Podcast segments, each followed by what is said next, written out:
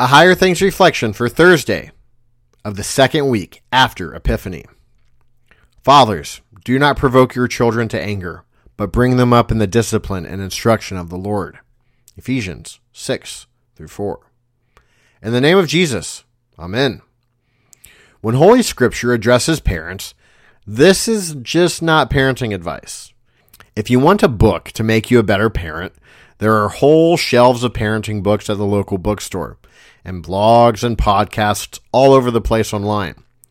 Scripture's goal isn't to make you a better parent, but Scripture is concerned about making you a better Christian. For those who are called to be parents, that includes making them Christian parents. Therefore, this command isn't about consequences or discipline or routines or consistency. This is about parents providing their children discipline and instruction in the Lord. Parents are called to teach their children faith in Jesus. This is important, even for people that haven't been called to be parents now. Whatever callings you have are callings to do with you as a Christian.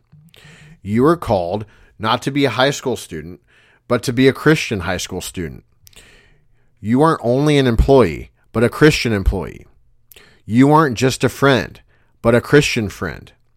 You aren't only a son or a daughter, but a Christian son or daughter. In all things, Jesus is the focus.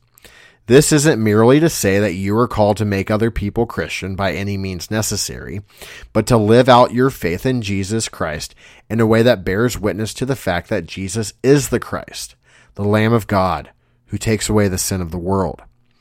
As your parents serve you in Christ, providing instruction and discipline in the Lord, listen to them.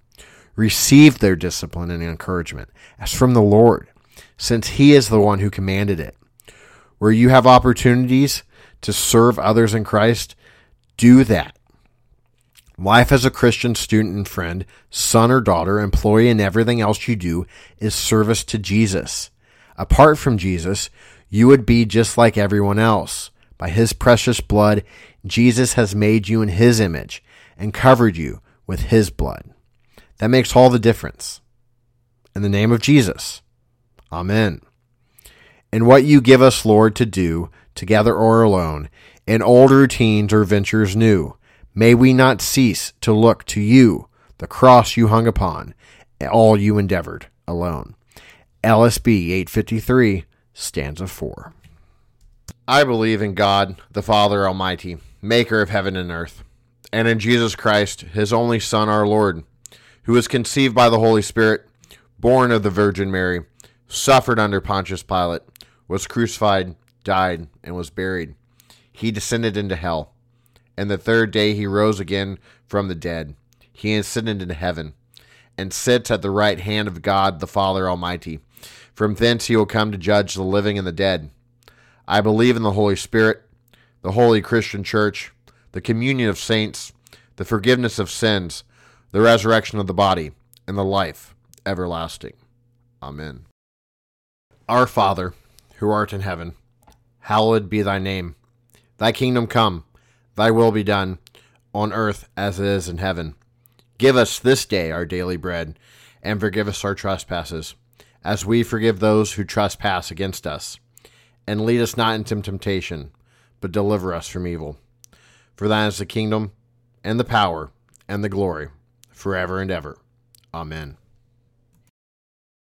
I thank thee, my heavenly Father, through Jesus Christ, thy dear Son, that thou hast kept me this night from all harm and danger.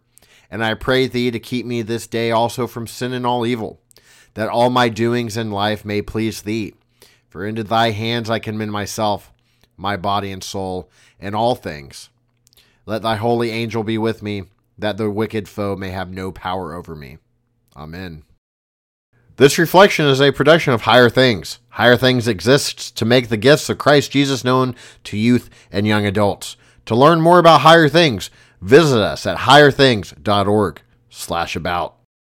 Reverend Dr. Matthew Richard gets right to the point rightly dividing law and gospel, leaving us with the truth of God's word and the comfort of his promises.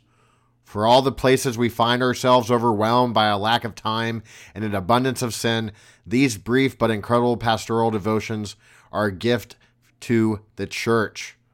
Hey, Pastor Harrison Goodman said that. He's my coworker. He's a content executive of Higher Things. Check out the newest book from Concordia Publishing House, and thanks to them for sponsoring these reflections.